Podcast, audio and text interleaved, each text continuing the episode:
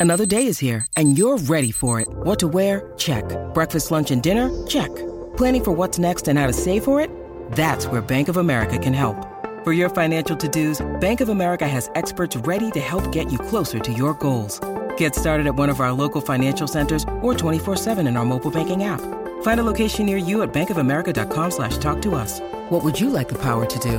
Mobile banking requires downloading the app and is only available for select devices. Message and data rates may apply. Bank of America and a member FDIC. When you need mealtime inspiration, it's worth shopping Kroger, where you'll find over 30,000 mouthwatering choices that excite your inner foodie. And no matter what tasty choice you make, you'll enjoy our everyday low prices, plus extra ways to save, like digital coupons worth over $600 each week. You can also save up to $1 off per gallon at the pump with fuel points. More savings and more inspiring flavors make shopping Kroger worth it every time. Kroger, fresh for everyone. Fuel restrictions apply.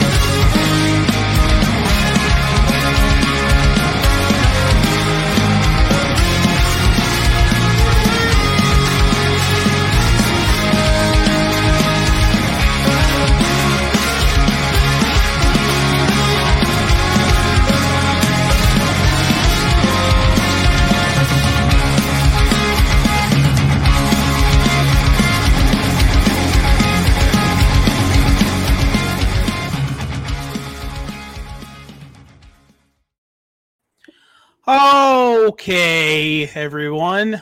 This is Bar Down Breakdown again, again with this absolute nonsense. We are still on the air. Uh, our sponsors haven't pulled out yet, uh, which is unbelievable. Uh, my room is not as messy as usual, and that's because, um, you know, we've got Nick. What's going on, Nick? Nick uh, is our homie from Chief State. Super duper excited to chat with him. Um, we've had him on a long, long time ago. Uh, I think back in 2020, wasn't it? Yep. It was like the week of COVID or something like that. Like the, the week it all went down. It's the week of COVID. So now that we're talking again, there's going to be a new COVID. It's bullshit. Shouldn't have never done this. Oh, yeah. All right. Well, that was bar down breakdown. See you guys later. No, hey Nick, man, thank you, thank you so much for for close. chatting with us, man. Um, uh, really stoked to have you. Um, you know, I have uh, kind of been following ever since Mikey put me on to you guys, kind of been you know following Chief State and all of the happenings and what have you for the past uh, year or two, and uh, you know, I mean, eh, you know, it's been a while, uh, you know, since you you guys have, have put out kind of your, your last little bit of material, so uh, I'm understanding that there's some cool stuff to come. Uh, won't necessarily press you for it immediately, but uh, I thank you for being on and um, cool. So let's let's let's just kick it off with what's new? Like, you know, just what's new? I want to know what's new. Yeah, there's a lot new. I don't, you know, uh, you know, when we had uh, talked last, um, Tough Love was either just about to come out or it had already come out.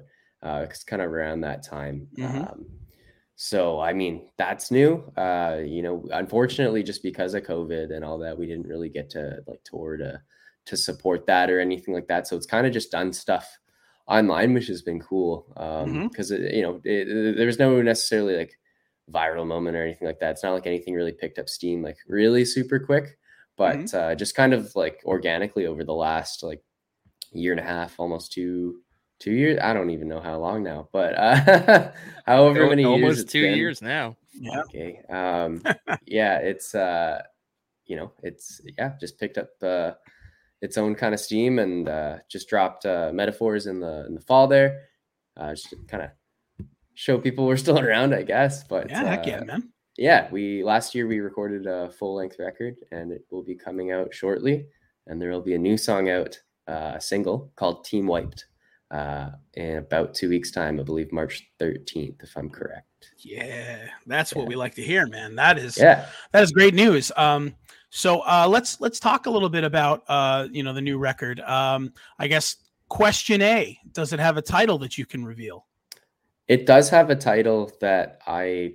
I mean, I'm not. I, yeah, I'll, I'll, it's called uh, "Waiting for Your Colors." Nice. Uh, spelled the Canadian colors with the U uh, in it. You know, dude, I'll never forget right when way. I learned how to spell color the Canadian way, and it was because of City and Colour. I was like, what does this mean? Go. I don't get this word. And then I realized color, color, City and Colour. Love that, man. So yeah, exactly. That, yeah, that, that's great. Um, you know, we're definitely really, really excited for that. Um, I, would love to hear a little bit more about, um, you know, kind of the the, the process about uh, getting that record kind of written and recorded, just because, you know, you you, you guys released um you know i guess like kind of like an ep lp sort of toe in the line you know we're, we're talking about seven songs. And now um you know most most times what i kind of find is like people go after you know 10 or 11 song records or something like that. Sometimes if you're feeling froggy you'll go for 12 or if you're origami angel you you want like 25 or some great nonsense. band great band. So, my girlfriend so just turned me on to them. They're oh, so good I, I, just had the opportunity to see them uh, a couple of nights ago on their uh, their tour with uh, Spanish love songs in the Wonder Years, and uh, there's something I was else. Supposed to see them in Seattle, but they uh, the, the, the testing I guess hadn't uh, changed to get back into Canada, so we couldn't come down for a day trip. But yeah. we had tickets and everything. It was yeah, yeah, pretty, it's pretty, it's, pretty it's jealous. You're not gonna lie. That I, I you know, I'd love to tell you uh, some nonsense that like you didn't miss much, but that would just really be a lie. Um, yeah, that's all good. it's you know, it's the the Wonder Years are one of those bands that like they've just like they've grown up like so much as musicians, where uh, you know I, I can recall 10, 11 years ago going to see them and uh, you know Dan like would constantly have issues with his voice and like he could never make it through full sets. And now these guys are so polished, it's almost like um, you know, like seeing a band like Green Day or or you know, like Weezer who are just who have it down to a science and they're just so oh, good. Oh, yeah. But um, but you know, not to not to deviate from what we're talking about here. So you guys um, you know, you've kind of come along and you you have this new full length. So uh how did it kind of start? Like where where did the genesis of it start as far as the writing process is concerned? Um, you know, and then how did it kind of develop into into you know the the kind of full concept that you guys did? And um, you know, just give me a little bit of insight there, please. Love to hear about it. Yeah, I mean, Chief State's always kind of been a weird uh kind of like obviously we're one band and we have one sound, but uh kind of Fraser and I are kind of the main writers and we don't often write together if that makes sense um, okay we will like at a certain point but uh, kind of to get the the bones of it out for the most part like it's mm-hmm. either just like me coming up with either something full or just like a fully kind of instrumental okay. kind of fleshed out there and then he'll add like his lyrics over top or like he'll just come out with like full um you know songs basically front to back and i'm just kind of coming in and cleaning some things up and cool. um then Chris gets to add uh, kind of her drum parts there, and you know it's uh, yeah, kind of collaborative in the end, but at least like the seeds of it are kind of very individual.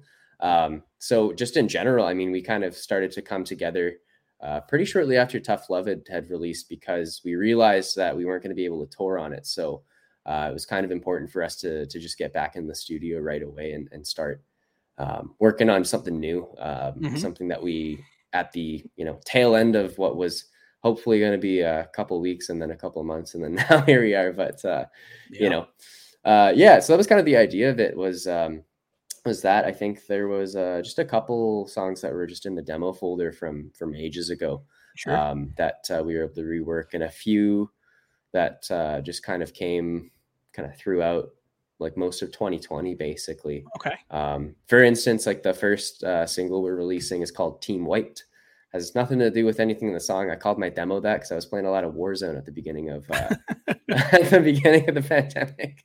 So i, I just it. had this like cool idea. I was like okay i'm just gonna call it Team Wiped. Here we go. Mm-hmm.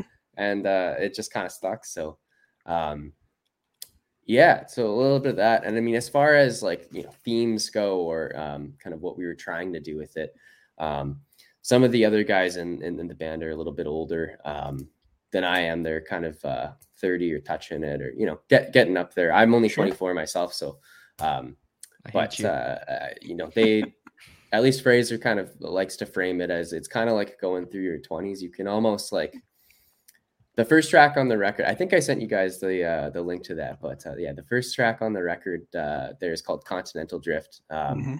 Probably my favorite track on the record, if I'm being honest. Um, and it, it's just kind of about like like being a little bit older and looking back on like your younger self and kind of realizing that you didn't necessarily like make the most of all your opportunities or didn't necessarily live life to your fullest and just kind of looking back with regret not necessarily like fully regretful, but just kind of like, damn, I, I might have missed out on something. You know what I mean? Sure. Um, yeah.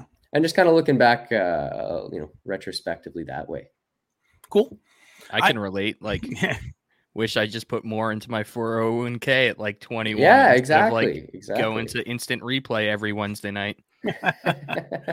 I mean, like, would you really trade that for the world, though? I mean, like, instant replay. Hey, if had... I could, if I could retire at 60 instead of 65, yes. Yes, I would well, trade that. Sorry, Tom. Instant replay had good wings. That's all. That's all I can tell you about that. Um, so yeah, like um, you were talking about kind of the first track of the record, and I'm always interested in um, you know, hearing kind of the perspective on sequencing and stuff like that. So, um, when you had written, uh, you know, like the first track of the record, like, did you have like first track of the record like in mind? No. Okay. So well, kinda, kinda. Um, okay. I think originally when I wrote Team Wiped, which is the second track on the record now, mm-hmm. um, I, in my brain, I was like, this would be a really good opener, I think.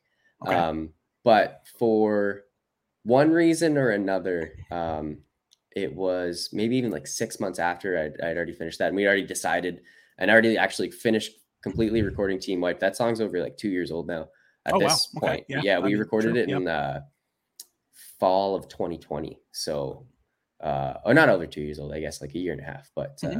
still like it, yeah. it's getting up there. Uh, oh yeah, know, for sure. And uh, still hasn't heard they're seen the light of day, so that's kind of wild. But uh, yeah, I, when I um, just came up with that, um, it was just a complete instrumental. I didn't have any words for it at all. Okay. Um, I just just kind of sometimes I'll just kind of have an idea on the guitar and I'll just kind of bang it out in like a yeah, sure. in an afternoon, super yeah. super rough. I'll send it over to Fraser and he'll he'll be able to kind of throw something on top of it, and that's exactly what happened. And I think once we had uh, kind of finished it a little bit more it was like okay yeah like this this definitely has to start and then we kind of tailored the ending so that it perfectly leads into team wipe so it's like cool a, a really cool one two punch off like the hop which i'm i'm a really big fan of uh it's just when you kind of get like two really fast songs off yeah. the hop um, but even further to that i think like the rest of the first half of the record even is just mm-hmm. kind of like back to back to back to back like five yeah. songs in a row of just like kind of they're they're fast songs. I think they're well paced. I think they're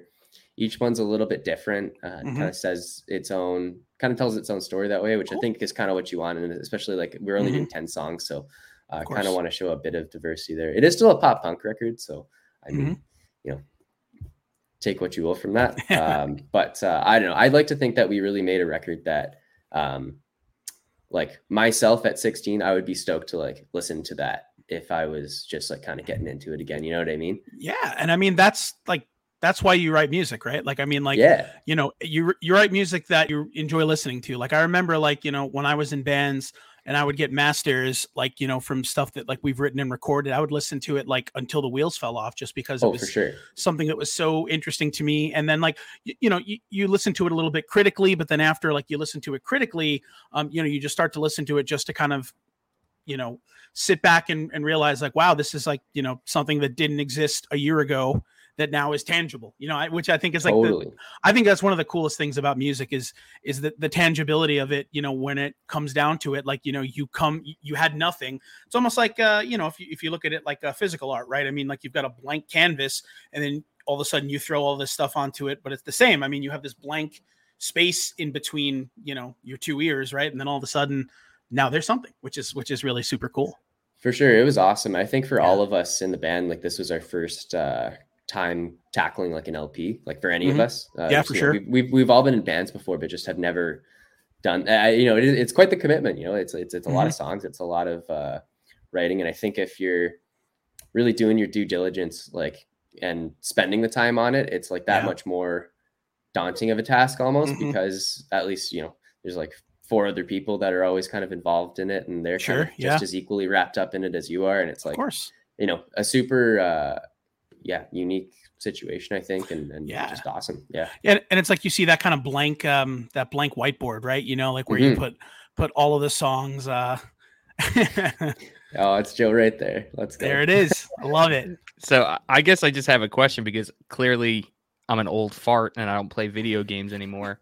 But like, what's the team wiped? What is that like a a certain like level on the game or?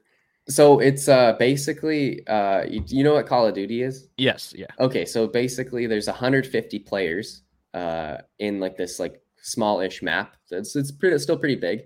Uh, you're in a squad of three, so your your team is three. So there's like uh, what is that? 50 teams of three, so 150 total. Uh, anytime you like come across another team and you like, I guess shoot them and like kill them, which is very violent. But anytime that happens to a full team, uh, it'll give you a, like a like a it'll make a noise, and then on the screen it comes up says team wiped. Okay.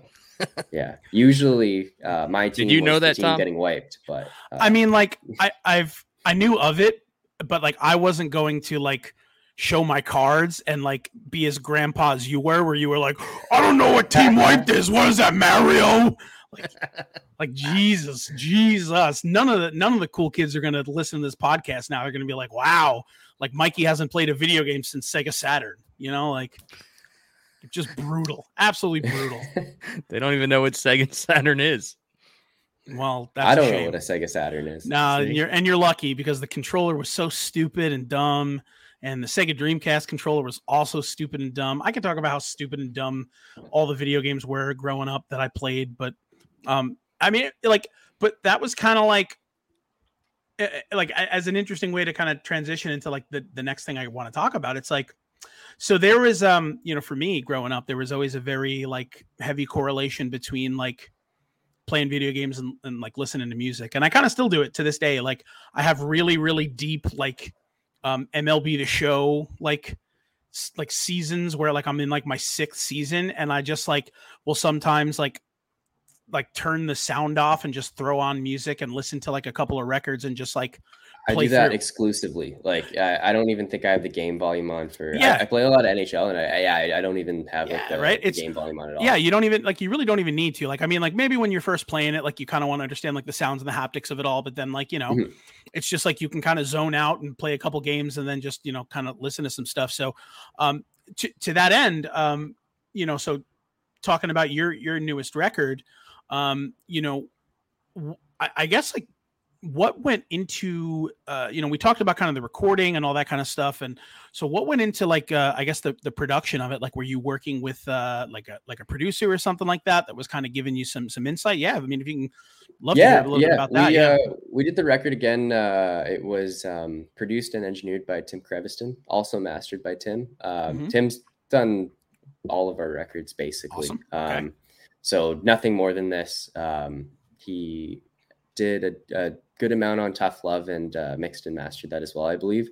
And then um, yeah, this was a yeah full engineer, full full production, and then we sent it to Sam Guaiana in Toronto to uh, to mix. He's just done loads of pop punk bands. He also oh, did yeah. our uh, first release with Mutant League, nothing more than this, and he killed it on the mix this time. It's uh, really took it to a really cool place. Um, but yeah, we just uh, we we worked with Tim. It was um, it was during COVID, so um, it, you know it wasn't really like a we didn't do the whole we're going to get into a studio all together for a couple weeks thing. It was uh, Tim just kind of has his own uh, space, and um, we sent him basically like the full structures and like our demos of everything. We yeah, just kind of worked off of that. I came in first, and um, we just did like all of the guitars, um, and then Joe came in. He did some of the bass there. Um, and then we finished off with vocals and, and that was kind of it. It took a, about I want to say like a month, probably start to finish. Um, mm-hmm. But that was just, you know, we were only in there for maybe a couple hours, a couple times a week sort of deal. It was, okay. Uh, yeah, bit a bit of time between everything, but I think we kind of knew roughly where we wanted to take it. But uh, yeah, sure. it was cool to see it like evolve over the course of that month for sure.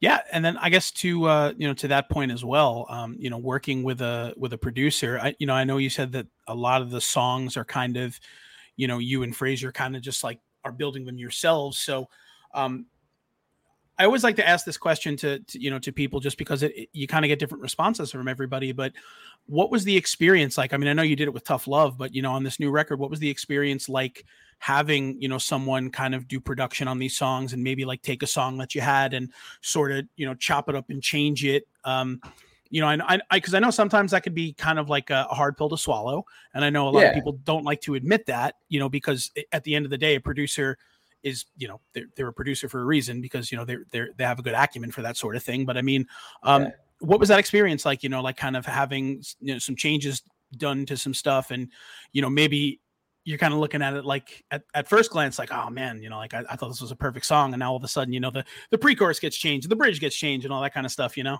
For sure. Yeah. I think when I, uh, when we first did uh, our, our first EP, nothing more than this, it was also with Tim. Um, we were just like recording that in his bedroom, but he was still like producing and, you know, obviously giving his opinion on stuff. And yeah, yeah. Also as a band, like we really didn't know who we were. I was super young. I think I was like 19 when we recorded that um, mm-hmm. or something like that. So you know, that was kind of a tough pill to swallow for like me at the time. I think by like at, at this point now, I've kind of gone through it enough and, and we've done enough. And I think like I I know what I'm trying to accomplish now and kind of I think how to get there for the most part. And if I don't, luckily like Tim is a great uh, person to kind of bounce things off of.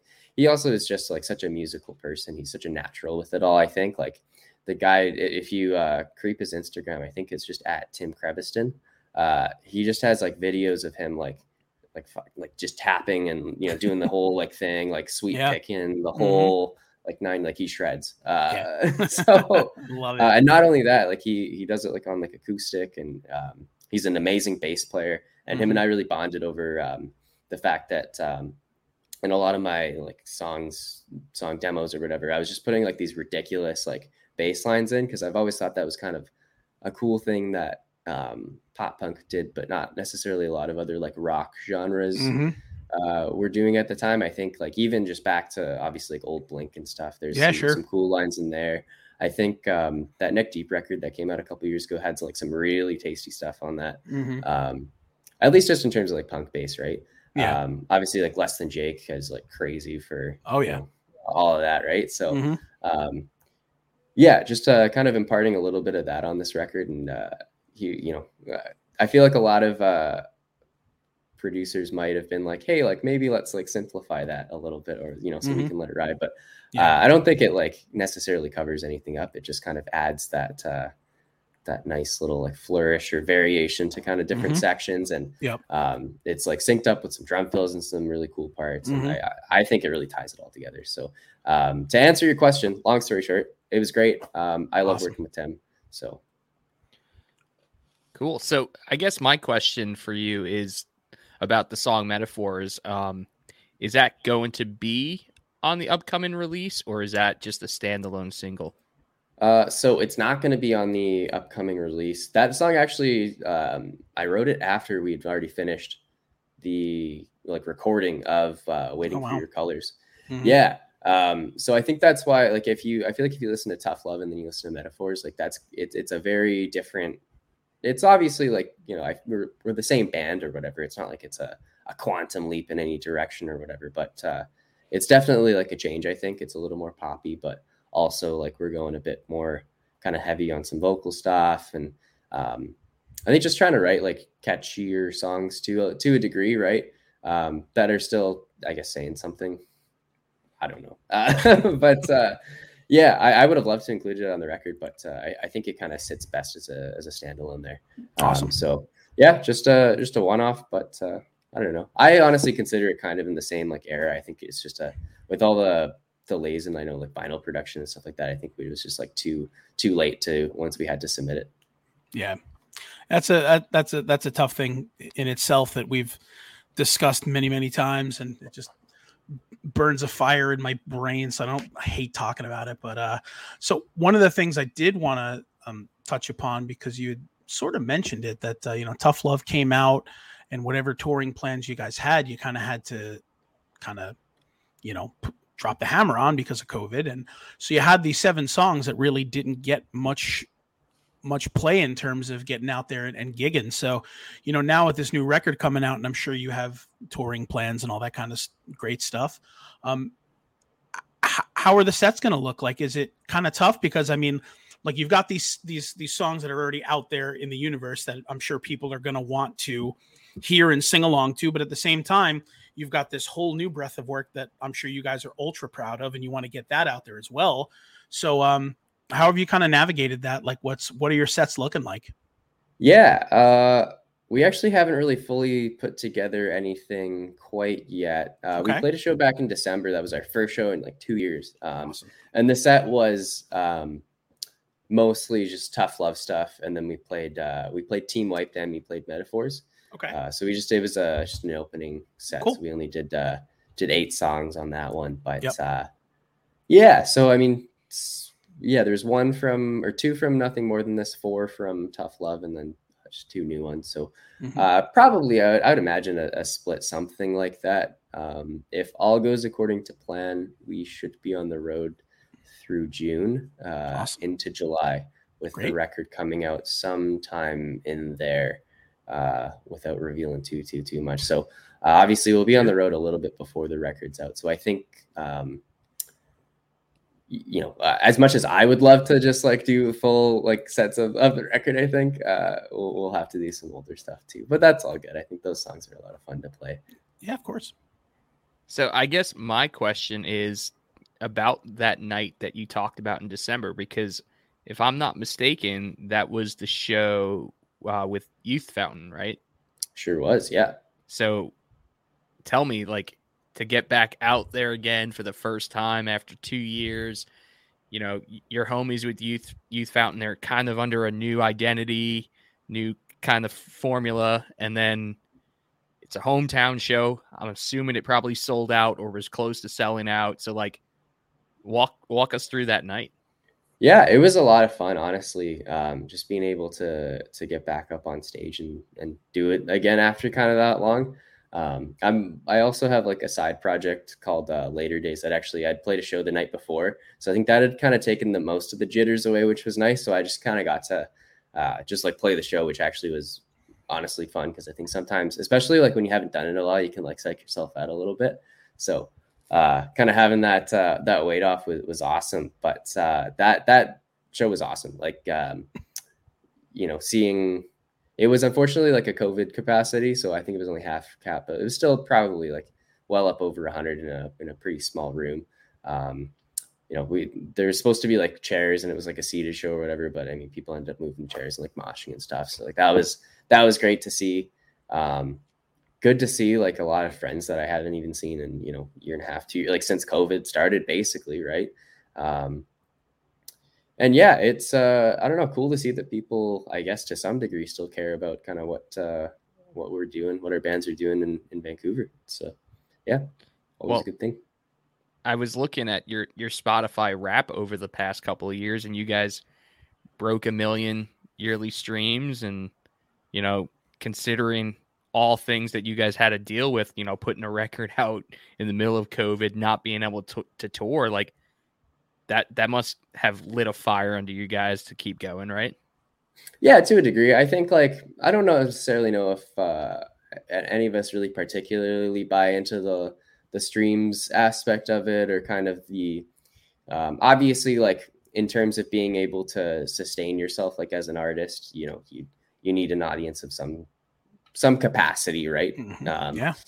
But uh, I, I, think at this this point, like uh, you know, most of us are just kind of in it to because we enjoy doing it and we like writing music, and uh, I think like this record really showed us that kind of side of it and how great that side of it can be and, and kind of distancing yourself almost from from that like it was awesome and super rewarding to to hit that and to see like whoa like a million streams on you know this thing that we just kind of you know did, I guess. You know what I mean? Just like songs mm-hmm. that we wrote in our whatever living rooms or closets or wherever, right? so it's uh yeah, that's super rewarding. I don't necessarily know if uh you know we're we're too kind of wrapped up in that these days, but um regardless, I mean, it, you know, fingers crossed this uh, record will even do better.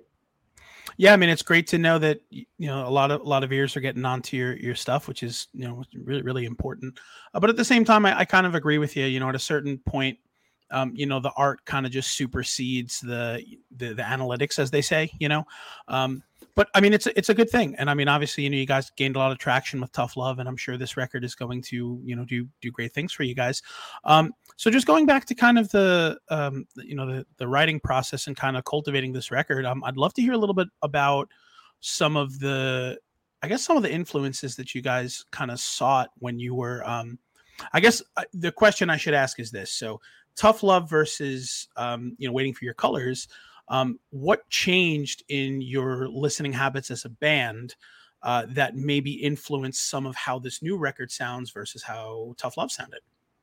That's a really thoughtful question, first of all. Uh, but uh, yeah, you know what? I I almost like to think of it, at least for myself. I like I don't know about the other guys, but like personally speaking, um, I think like well before even we did Tough Love, my kind of like listening had kind of shifted away from a lot of like punk and like pop punk and mm-hmm. uh, making metal and, and more into kind of like pop and indie and um, now even like a little bit of country and a little yeah, you know sure. what I mean just like a little bit of uh, kind of kind of everything and like you know going back and listening to like stuff from like the 70s and 80s and all that. Oh yeah. Oh yeah. Um, oh, yeah. I've just started kind of diving into the Beatles a little bit. Never got into mm. kids. Like that's kind of mm-hmm. you know what I mean. I've yep. kind of I personally started that shift, I think, a, a long before even Tough Love. But um, I feel like as a writer, like when I was writing stuff for Tough Love, it kind of felt like I was trying to write something that I thought a band should sound like. Whereas with like this record, I didn't think even about like I was just like writing just because like COVID had just started, you know, yeah. whatever, right? It was just mm-hmm. like things were coming out and that's that's what was happening. So it was almost like in, instead of almost trying to force a like a vision or a mm-hmm. I don't know what you call it onto onto like the song or what the record yeah. is or what the record should be. It was just kind mm-hmm. of like mm-hmm. a collection, I think, of um, songs that were written even across like varying times. Obviously, like there's one song on the record called it's the ninth track called uh, "Kills the Loved, Haunts the Free." Fraser had that song I think like six or seven years ago. It's oh, about oh, wow. um, yeah one of his uh, family members that was um, I believe had like terminal cancer or something like mm. that. Um, and he was kind of like away um, and just kind of dealing and yeah. navigating with that, right? And I sure. remember hearing that that song when I first met him. Uh, he just had like a demo of it on his on his computer, and like I, I kind of knew at that moment I was like, this is like obviously super rough, but I think just like the the power behind it was was definitely there. Um, and I told him I was like, we're gonna use this one day. You don't know it, but uh, it's gonna happen. Mm-hmm. And lo and behold, like you know, again, six years later, it's like we yeah. we were able to kind of record that. So, mm-hmm. um, yeah, I think a lot of uh, a lot of variation, but uh, yeah. overall, I think like we really came into our own as like as a band. And I feel like it, before I wasn't necessarily able to say that like Chief State sounded like this, but I think mm-hmm. now there's something I think you could point to be like, okay, this is what this band sounds like, and like I guess it's like a little bit derivative in that like it's pop punk at this point, like you know most things have mm-hmm. kind of been done in one shape way shape or form at some point like and you know unless you're origami angel you're not uh you know really mm-hmm. reinventing the wheel there sure uh you know great band yeah. oh my goodness i, I actually yeah, yeah. they really are so good yeah. um but like there's something to be said about like the cathartic feeling about um you know writing stuff that you don't need to feel pigeonholed about right i mean like and pop punk, I think in in 2022, and even probably you know a couple of years before this, has um, I think has changed so much, and it can be a lot of different things. And you know, I cite a record like um, uh, "Proper Dose" by The Story So Far, right, as like something that pop punk can be, right? Like mm-hmm. it can still feel like pop punk, but it doesn't have to have, you know, like those 808 bass drops, and it doesn't have to have like, you know, those like booming anthemic choruses constantly. It can be what you want it to be. Um, sure. and, and I think that's a great thing. I really do. And I think that um, as we like, as the world just like kind of navigates, you know, the importance of being able to, um, you know, kind of show, showcase your own styles and not have to kind of like, you know, bake yourself into a cake that, you know, everybody is going to eat you know you can just kind of realize that like hey listen you know you could eat this cake you could tell me you don't like it but at the end of the day it's my fucking cake, you know. So that's kind of the yeah. way I, I, I, think about it, truthfully. Of course. And on the note of like proper dose too, like that yeah. album in particular, I think is was a huge influence on uh, a lot of I think like the instrumental parts of the record, especially. Mm-hmm. Um, there's uh, I remember seeing like an Instagram video, I think of uh, I think it's in Keep It Up. There's like that guitar part, but they put it through like a talk box. Mm-hmm. So it kind of sounds like it's it's it's almost like a wah pedal, but it's obviously yeah. like with with a voice just going like making weird noises or whatever. Yeah. Yep. Um, and yeah, I, I like that kind of opened my mind up a lot to to being able to like use just guitar effects that like you'd probably use when you first like started playing guitar because like it was probably like your you know uncle or something that got you into it and he really liked like I don't know, like Metallica or something. So now you have like all these like you have like a flanger and like a phaser and like a bunch of other like weird, you know what I mean, mm-hmm. and, and oh, stuff oh, yeah. like that, right?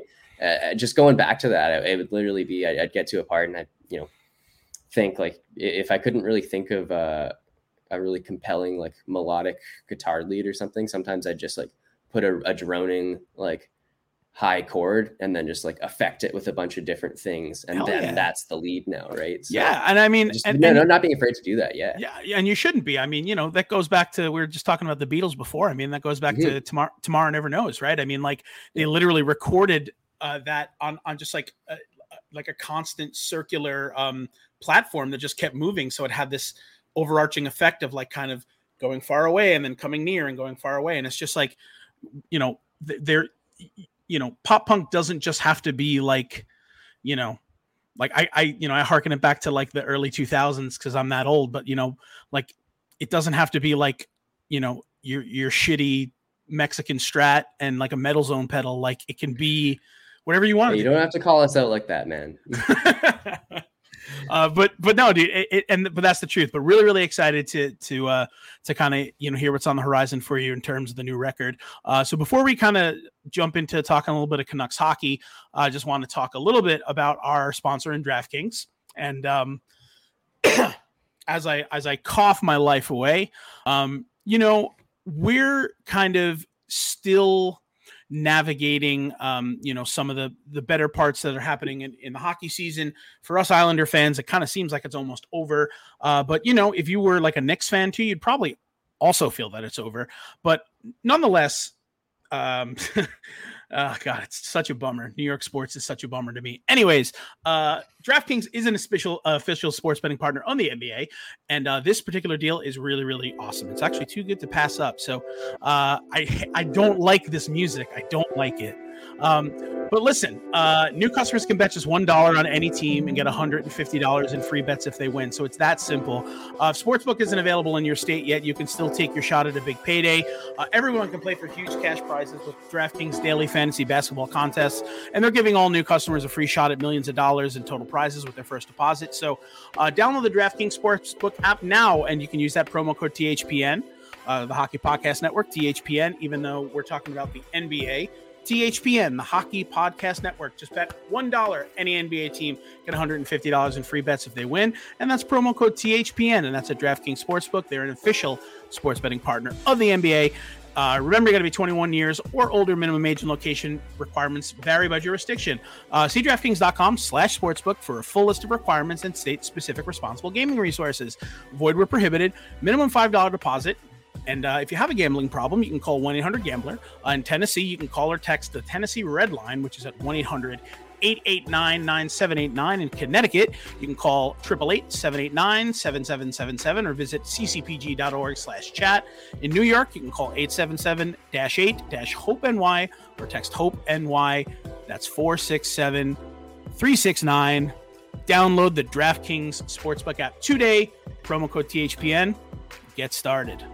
So uh, it's hard to read that with this weird background music. It just it, it's so good. It's it's not as good as you think it is. I don't know. We were jamming out. It was great. I like to keep you on your toes. I want to just see how professional you are, Tom. If you are gonna do, do it the, over some lo-fi. You're gonna do the read next time, and I'm just gonna make you do it over like Black Bubblegum by the Dillinger Escape Plan, and you're just gonna have to deal with it. So, um, but it's cool because um, you know, like Dra- DraftKings is just one of those things where it's like it's kind of starting to develop in all these different states, and um, you know, there's a lot of different sportsbooks apps and, and things like that. Um, I think it kind of gives people an extra edge when they're uh, trying to get reinvested in sports. Like me as a as an Islander fan, thank you very much, man. I you know I appreciate. it. I try to be as professional as I can. Um, but you know, like as an Islander fan, who it's tough to be um, invested just because they're playing so poorly, it's great to kind of have like an extra thing to latch on to to keep myself invested in the NHL.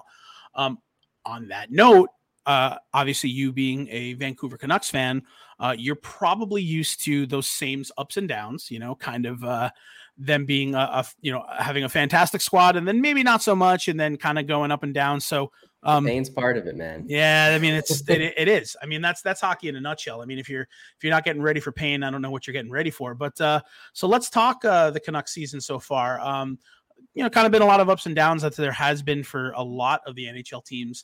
Uh, but uh, over there on the West Coast, um, you know, you guys now having the you know the Kraken as a part of the whole kind of scape there, I guess. But uh, What's uh you know what's been positive for you guys uh, for the Canucks season so far? What have you uh, kind of you know been hanging on to in terms of uh, some hope for the future? Two words: Thatcher Demko. That's all. End. Love it. Yeah. yeah, basically. I mean, there's obviously been uh, like I I would say more uh, often than not, it, it's been a not a great story uh, this year, despite the record. I think mm-hmm. um, like almost anyone around here will tell you that it's it's because of of Demko. Basically, he's just stealing games left and right. It's nuts. Um, so yeah, I, I mean, th- there's that. I think uh, finally, especially in recent weeks, uh, you've seen like kind of uh, a couple other players start to turn around. I know Pettersson's been like hot lately, which is great. He was off to a slow start, and they said he was uh, kind of injured at the beginning of the season too. But uh, like obviously, no one's saying anything. So um, that would probably explain uh, a bit of that. But uh, yeah, there's been a, a, lot of a lot of highs and lows, uh, more more lows than highs for sure. Mm-hmm. Uh, the season kind of started off pretty terribly and ended with uh, with uh, like chance throughout the arena to like fire the GM and like for the owner to sell the team and stuff. so that was pretty wild. Yeah. I think like a jersey got thrown on the ice mm. when they were playing the Penguins, and I, I, just remember watching the video of like the Penguins player like being like, "Okay, you guys like take like take you don't want to do this, like take it, don't come on, yeah. like mm-hmm. doesn't have to go down like this." And then the next day they fired everybody. Uh, so I don't know. Like as a fan, I, you know, in, in terms of like the long term outlook, uh, it, it seems pretty positive now. You know, they hired like basically everyone from Pittsburgh, so that's excellent, mm-hmm. yep. I guess. Yep. Um, and uh, yeah, the team's been like kind of winning but then when they've been losing, it's been like really bad. Uh, mm-hmm. So I don't know. I, I really don't know what to expect. Probably not the playoffs, but like that would, I mean, I'd enjoy that still. So yeah. I feel like as Islander fans, under like the, in, I guess in the Tavares era, we had so many seasons. The dark times. They kind of were like you would. it's hard to think that like our dark times had a superstar of the NHL like on our team, but it's true. Like there were some really dark years, but a lot of times we were exactly in the same position that you guys are in, where we're like four or five points out of that like last wild card. Like, do we squeak in and then just like lose first round? And like that was basically like the 10 years that Tavares was on the Islanders. Mm-hmm. And like honestly, I feel like that might be one of the worst positions to be in because, like, if you get in the playoffs, it's like, uh, you know, we're gonna have to play the best team in the conference. Like, this is gonna be a tough uphill battle. Yes, it happens in the NHL, but it's still like, it's it's it's tough. And then like you also then don't get a great draft pick, so then it's really hard to like build those next couple of years. And like exactly, I think that was what plagued the Islanders is where we're getting like middle of the ra- middle of the ra- mid first round draft picks that they're kind of a toss up at that point where you're like maybe these guys make the NHL, maybe they don't make it to the NHL. And a lot of those guys that w- we did draft aren't in the NHL right now. So it's a tough spot to be in. So, how, how are you feeling about that? Yeah, I mean, first off, I, I don't want to throw shade on John Tavares' name, but uh, I'm just saying Toronto also hasn't made it out of the first round since he's got there. So, mm-hmm. I'm not a mathematician, but I see a common denominator. Uh, uh, no, but uh, in all seriousness, no, I mean, like you got to think like there's 16 playoff spots every year. There's, I guess, 32 teams now, so half will make it, half will mm-hmm. not. Yep. Um, and those who are on, who are kind of in, you know, I would say the, basically, if you're not like top in your division, essentially, or like you know, if you don't have a significant lead by around this time in the season, right? You're either looking to uh, divest yourself of all of your player or playoff interest, or aggressively acquire everyone else's stuff they're selling, right? So I think, I mean, it's just like a gamble year to year, right? And and depending, obviously, I would imagine on like certain owners are more going to be more inclined to like be like, okay, chips in, like let's just get some playoff games, whatever. Uh, mm-hmm. Versus, you know, hey, actually, we would like a championship. We would like to you know, maybe maybe this isn't the year. Uh, it doesn't look very sustainable. Doesn't really look like we'll go too far. So, um, yeah, I mean, I think just in general, it's uh, just a tough thing to balance. Obviously, because like as a fan, you want to see your team win. You don't want to see your team like perpetually lose like over and over and over again, or even you know get somewhat close to maybe having an opportunity to win, but really never get there. Or the times they do, it's kind of really disappointing. I think that's really been been the story of at least Vancouver hockey. Is you know a couple uh, moments of glory in there, but uh, for the most part, it's been uh, really just disappointment. I mean, we never won. We've never won still. So yeah, yeah.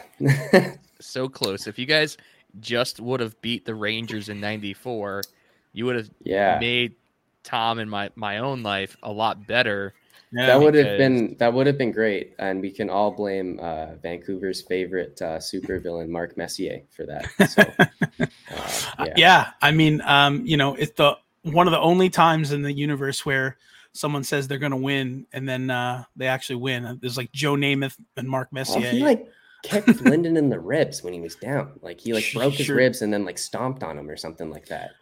Yeah, Mark Mark like, Messier is a, is a is a, is a bald piece of shit. That's what I can tell you. True. Um, but um, Mark Messier.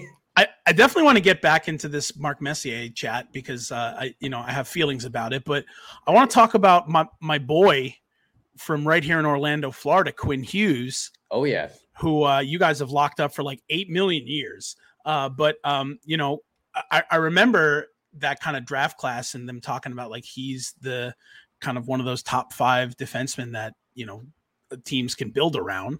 Uh, but you know, I think he's been kind of. Uh, I know he.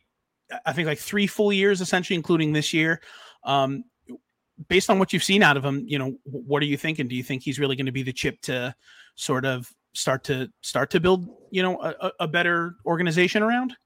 Yeah, there's no question. I think like um, he came in like super young, obviously, and yeah. like crushed it the first year and then last year in a COVID season, uh, didn't really crush it, but he was still really really good offensively. I think mm-hmm. like he mm-hmm. was he was almost near a point per game for a defenseman, which is crazy. Wow. Um, and he's only like twenty or twenty one or something like that. So uh, this yeah. this season like rebounded quite a bit. Um, mm-hmm. Same deal. I think he's uh, I think he's still top ten in scoring with defensemen. Um, and yeah, it, it's interesting to see because I, I don't think like Vancouver has had a, a defenseman like that before who's been able to kind of control the offensive zone and patrol the blue line as well as he can. Like he can just mm-hmm. kind of shake guys off and he can walk and he can he can dash and whatever, right? So yeah. um you know, it, I'm interested to see see the guy in a couple more years because I think like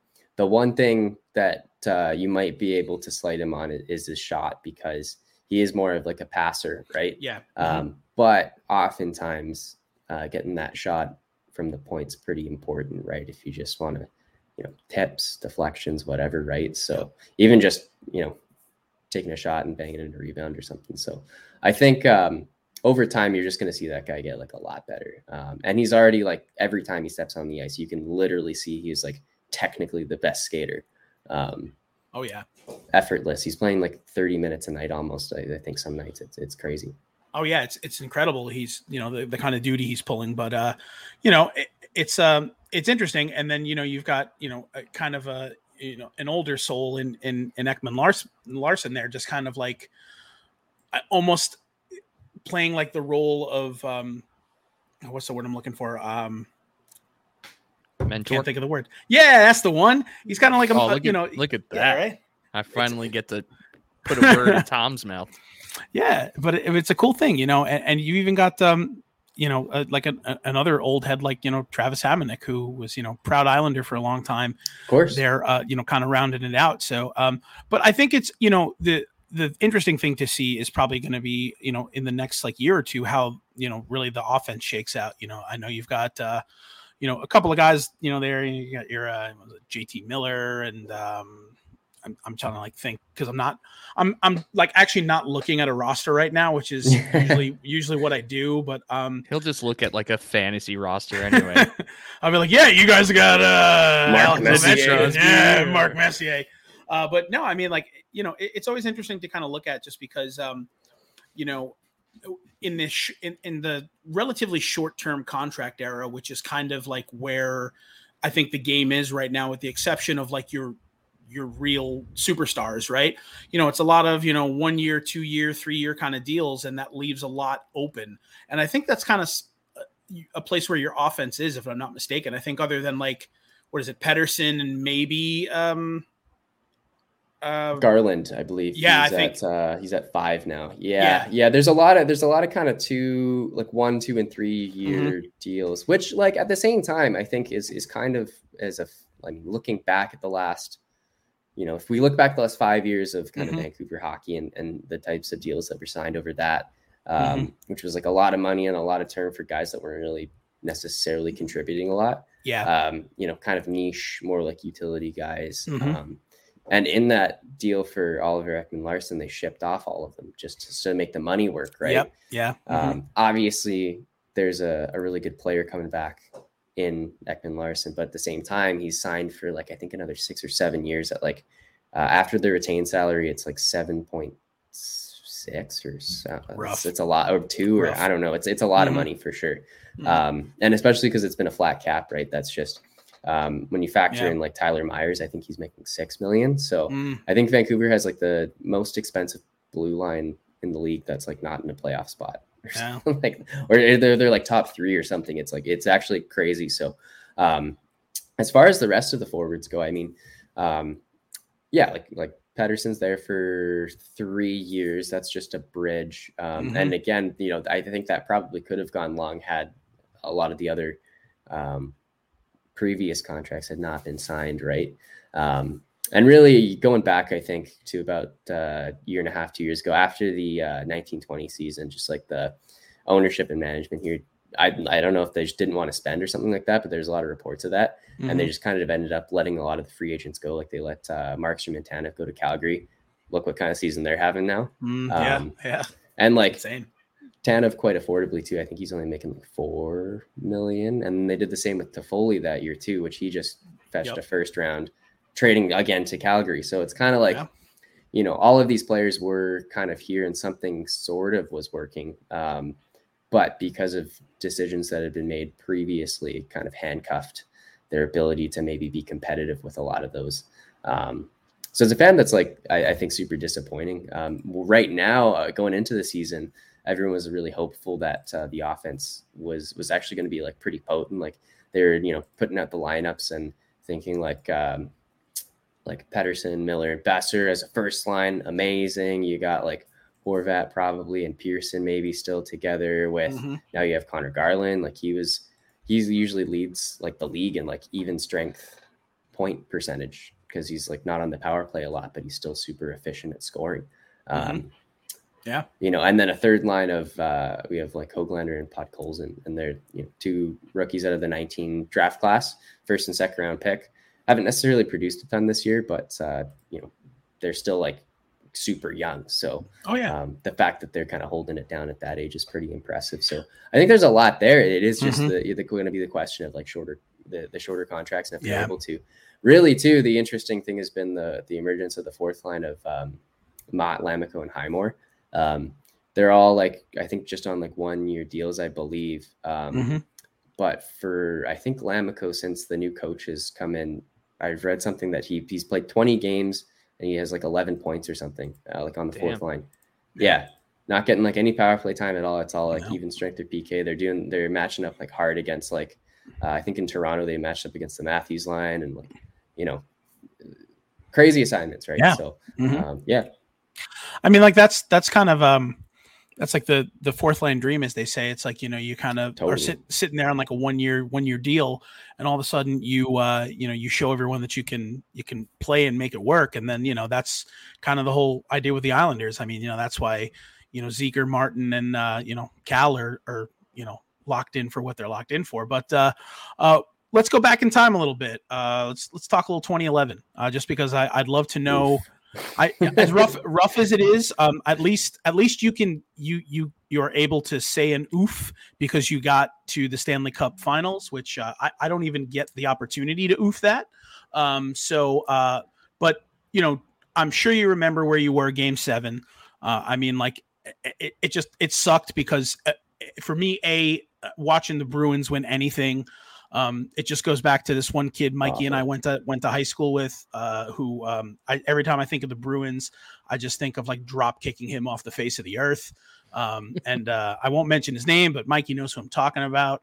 Um, and uh, it's just like it, it was it was a rough one. Um, and you know, I, I found it so interesting that like, you know, since the early '90s, right? I mean, like a you know a Canadian team hasn't been able to raise the cup. And you know this is another instance of one of them just getting so close but um let you know for game seven at least uh, you know do you remember where you were? Do you remember who you were watching with? Do you remember uh kind of how you were feeling? I mean i'm i, I know how you were going to tell me that you're going to be feeling and that's fine but would just love to kind of hear your history about that I- I think uh, almost any like Vancouver fan will tell you uh, that going into Game Seven, they probably had a weird feeling that it was going to go very poorly because after Game Five, uh, yeah, yeah, Vancouver won Game Five at home, had a chance to close it out Game Six in Boston, and got the just the wheels beat off them. It was like I think it was like eight nothing or something like that.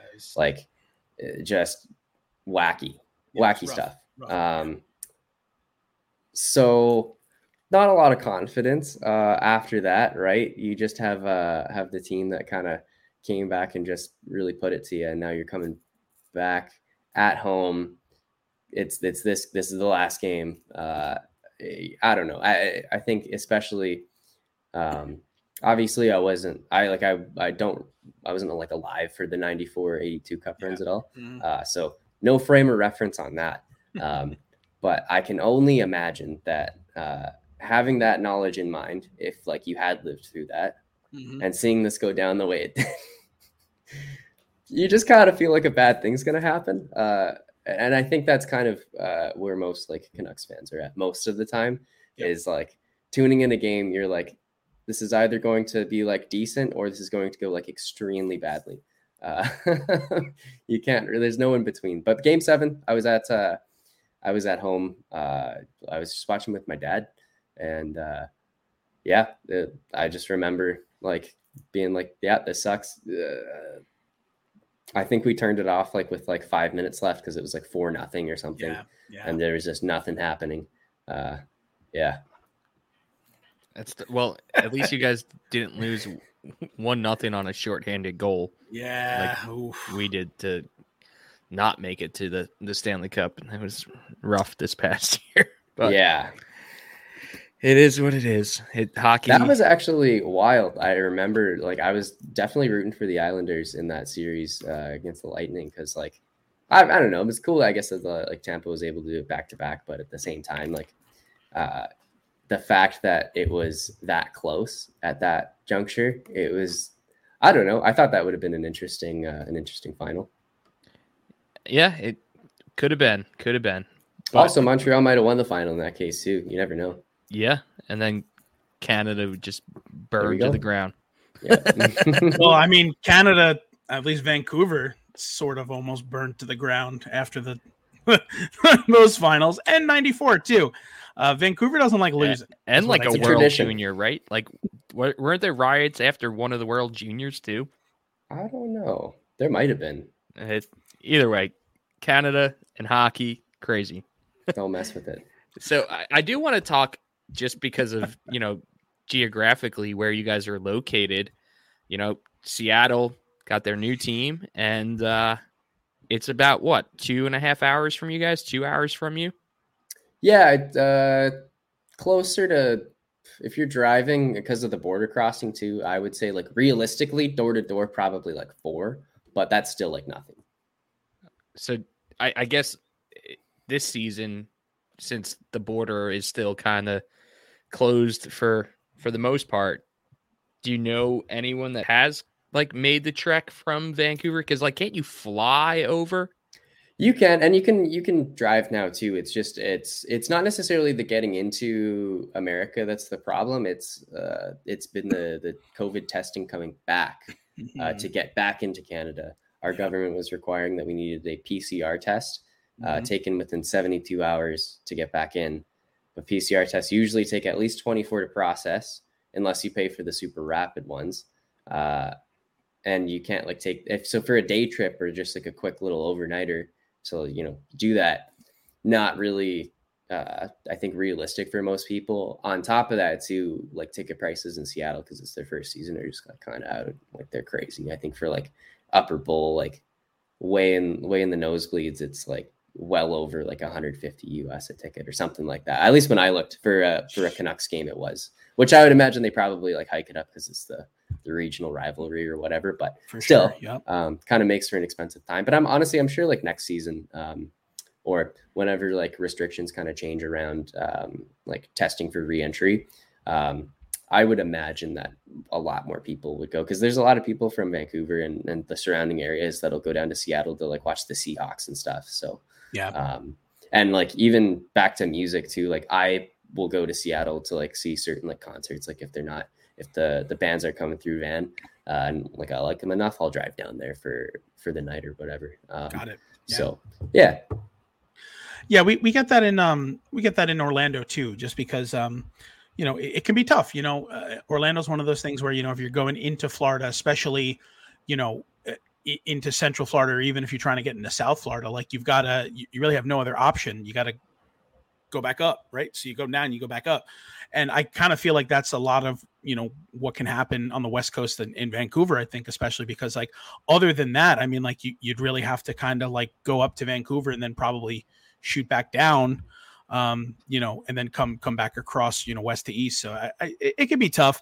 I get that, but um, you know, as far as like um, tours and i guess i just would love to kind of chat about that a little bit you know while we while we still have you there. So um you know as far as like vancouver is concerned um you know and i know probably pre-covid you know the border was a lot easier to navigate but did you find that like a lot of um like bigger tours would kind of like extend themselves into vancouver or was it still not, not really very much so?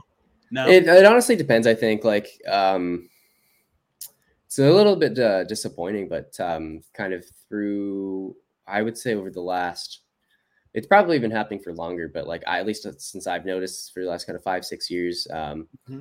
like less and less uh, artists are coming through, at least, especially in like, in like, at least pop punk and like alternative music, if you will. Okay. Um, or if they are coming through, uh, it, it's not necessarily like the bigger uh, artists that might be playing like club shows, like kind of whatever, 1500, 2000 mm-hmm. cap rooms or something like that. So you're not really getting like the big shows. You're either getting the really big, like stadium size shows, yeah. or you're getting um, kind of like a couple hundred or like, you know, 100 cap kind of rooms and still like bands that are obviously like still really cool and some of my favorite, but that are, you know, it's a, it's a small room. There's just not a lot of either. I don't know if it's like a case of maybe not like great promotion or if it's not mm. great like just not popular or if yeah. it's just the information isn't getting out to the to people or maybe people just like don't don't like it i don't know mm, um, yeah yeah it, it, i really can't put my finger on it but um yeah I, it's been I think a lot of that so so more often than not it is kind of like if if it is an artist uh, that you really want to see, usually you got to go to Seattle. Yeah. And even then, it's kind of a, a crapshoot if they'll even hit like the Pacific Northwest at all. Because like true.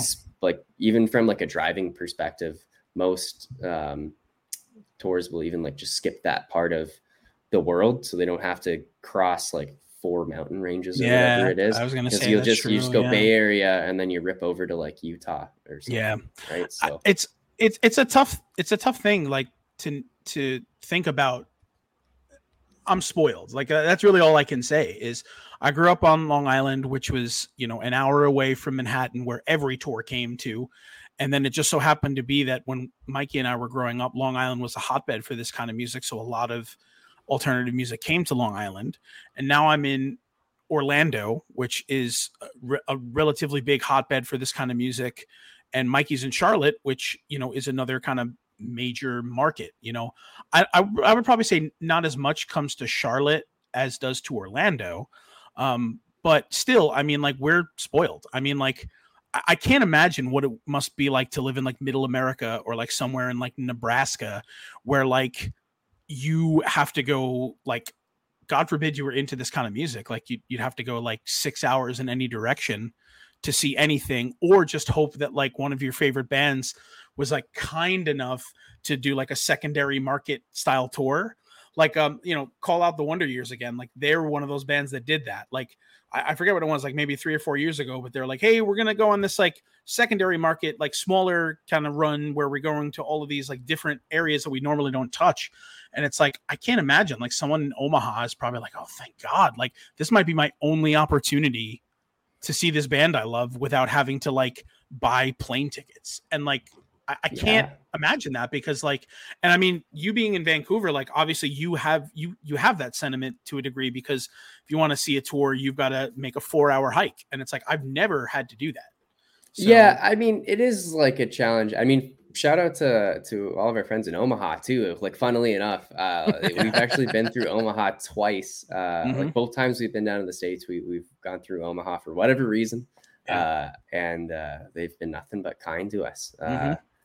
Great, uh, yeah, great community they got there. Um, but uh, no, I mean, obviously it is. Uh, kind of a challenge i think to to to be able to to see like shows and stuff like that that are you know that far away and having to do that and or just kind of missing out or whatever i mean it is what it is i think like to be honest some of the like my fondest memories are from uh you know going down to seattle with my friends to see a show and then like driving back to vancouver and getting back at like three in the morning like you know like we we we do that quite often like before covid when i was a little younger and uh Mhm. you know it, so it, it almost turns it into to a bit more of like an event i guess but at the same time um you know i'm i'm not gonna like pretend that it's like the the worst thing on earth or anything like that Yeah, of course. Yeah, of you could be Yeah. Calgary, right? yeah. Oh no, honestly, like Vancouver, especially like Toronto, obviously has it the best for like getting stuff like that because like everyone will just roll through Toronto, obviously, right? Biggest city, probably makes sense 'Cause of it's bigger than like some U.S. cities in the area, right? So, um, you know, aside from having to cross border, kind of makes sense. Usually, if there's like Toronto, sometimes they'll do Montreal because that's only like five hours away. Um, but other than that, like you know, no one's rolling through uh, Saskatoon uh, or Winnipeg Yeah. or Thunder Bay. So uh, Yeah, right. you know, Mhm. and uh and you know just like now that i realize like talking about like omaha nebraska like i i like that probably wasn't the best example to give because like saddle creek is in omaha and like cursive rules and bright eyes rule and desaparecidos rule and the faint rule and they're all from omaha so may- maybe i should have said like sioux falls south dakota or something i don't know yeah. Don't talk shit about the spill canvas. Oh yeah, that's right. They're the one band from South Dakota. Hi Bryce, how are you? Um, but uh, but yeah, so I mean, like, you know, but it's great that um, Canada itself, I mean, has like a pretty rich, um, you know, like kind of pop punk and alternative scene to themselves. I mean, like, you know, there are are times where you know, a- as an American, like, like I, you know, there are bands that I've wanted to see that I've only had the opportunity to see once or twice because they simply couldn't come across the border, uh, you know, as often. I mean, one of my favorite bands, probably of all time, uh, were Moneen. I, I love Moneen, like one of my favorite bands, and I had the opportunity, I think, to see them twice.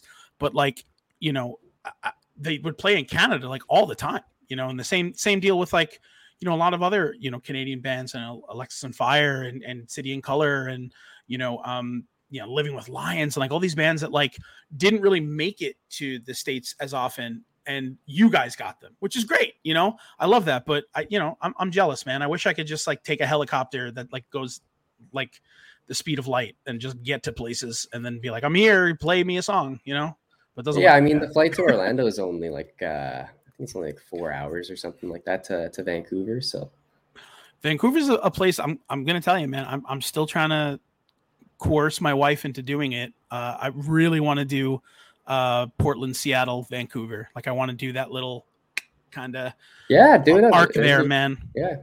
My uh, one of my one of my good friends who we've had on the show, my buddy Joe, lived in Vancouver for a spell and said it's uh, one of the most beautiful places he's ever he's ever been a part of. So, Definitely. mad respect, I would man. Say so. Oh, dude, I, I so. I'm not biased. Nick Nick posted a picture from like one of your apartments or maybe you were just like oh yeah no that was yeah i think that was my old apartment yeah oh my god and i was like that that's real huh that that's like an apartment yeah. that someone i know can afford because like you you would think a, a view like that would be like a million dollar view like you know yeah i, I mean it, it is and shit like, like it, it, straight up is uh in that like the like the apartment I was renting was probably like worth that much or whatever. We just like crammed enough people in there that it made it work for the moment. Uh, and like luckily too, like I don't know what happened with that place. Actually, it was Fraser. He had somehow stumbled into this this apartment uh, with like a sick view. It was like right downtown, right above like Rogers Arena, like where the Canucks play. Um, and uh, it was like I guess like a landlord who uh, I probably bought the place like ages ago.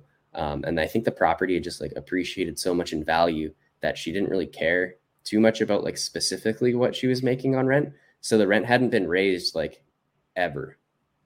so by the time like we had taken over, um, because it had just been passed on from like friend to friend to friend, mm, and there had been yeah, like a, a handoff there with the landlord, we were just getting like stupid cheap rent, like right downtown, beautiful view.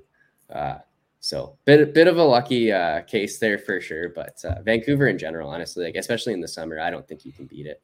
Um, yeah. Love that. I absolutely love that. So nick um thank you so much man for for taking the time to be on here with us. Uh thanks for i have me. one yeah of course man. I have one final question and i'm sure mikey will as well. But um for me what i would really love to know um so kind of regarding you know the new record you know coming out you know hopefully in the next few months um you know whatever kind of plans you have to tour around them which is which is awesome. Um will we see this? Uh, I mean, you kind of alluded to it, but will we see this on vinyl? Oh yeah. Number one and number two, um, what is the most limited colorway? And number three, can I have it? Uh, to answer your question, yes, there will be vinyl. Uh, two, I don't think there's a. I, I think there's probably just going to be two okay. uh, colorways, and they'll probably be equal quantity. Um, and three, can you have it? Of course. I mean, okay. anyone can have it, unless you apparently you're in a certain country, which you probably can't have anything from. Uh, can't have this yeah. this this side of the ocean. So can't have anything right now if you're. Yeah. If you're if you're in that predicament, yeah. you, you sure can. Um, yeah. But awesome. Uh, that is great to hear. Um, I, I uh, you know, I, I'm I always get excited when you know bands I like that have kind of um, you know weren't on my radar. You know, all of a sudden have um, you know an opportunity to kind of put stuff out in that form just because it's such a beautiful art form it's so cool to have oh, yeah. so super duper uh, excited to hear that uh, that'll be happening and super duper excited to hear that uh, i'll uh, have to make a tiny investment in that so yeah all the uh, all the info on that uh, i don't believe it'll be coming out this come with this coming single okay. so we'll be putting team wiped out march 10th to the 4th, something like that. Let me get the actual date so I I, I seem uh, somewhat prepared here. Go for it. Yeah, it uh, it is going to be on uh, March. Yeah, actually March 11th there. So nice. uh, next next Friday, um, because it's the first right now. uh, yeah, so that, that song's called Team Wiped, and then I believe uh, all the announcements about like the album and uh, all the vinyl and stuff like that will be made kind of shortly after that. Awesome. Um, with uh, kind of three more songs until it comes out in July. So, hell yeah! So, yeah. Nick, are we expecting a music video for Team Wiped? Oh, you sure are. Yeah, actually, uh, on that note, the uh, music video for uh, three of our four singles uh, were filmed by uh, Miguel Barbosa, Yeah Films. He's done loads of videos for a lot of a lot of like pop punk bands and um, Canada, like around Toronto, and also beyond uh, this rate too. Uh, so he actually just moved to Vancouver last year, and we are super stoked to link up with him. So I think the video for Team is pretty cool, and uh, yeah, there'll there'll be uh, there'll be one out uh, with that uh, on I believe it'll be yeah Friday, March 11th. Sweet. Love to hear that. And I guess I have one follow up question just because I'm curious. You know, Mutant League, I guess a couple years ago, Belmont was like at the peak and they were crushing it for Mutant League. Have they now passed the torch on to you? And do you feel like you guys have to, to help get Mutant League out there and recognized as like the premier independent label? Yeah, I mean, I don't know if the, there was like a passing of the torch or anything like that. I, I, don't been. really feel like we're like I don't even think we're like the premier band on like Mutant League. Or, I mean, I certainly don't see like us as that. Maybe that I don't know if that that is like the case or not, but um, I don't know. I, I think like we're super proud to to be on Mutant League and to be partnered with um, Nate and Alex again, and and you know like those guys have done nothing but good things for for our careers. Like we've they've really taken us from the ground up. Like I was saying earlier, kind of when we were recording uh, nothing more than this and like working with Tim, like we had no clue what we were doing. You know what I mean? And just like somehow managed to get four songs together that sounded decent. That kind of sparked enough interest where you know we were able to turn that into a deal, and then kind of here we are, right? Um, you know, I don't necessarily know the, you, uh, you know, we haven't really had that whole, uh, again, like the, the viral moment, if you will, where like loads of people are like, you know, really, really like digging one song in particular.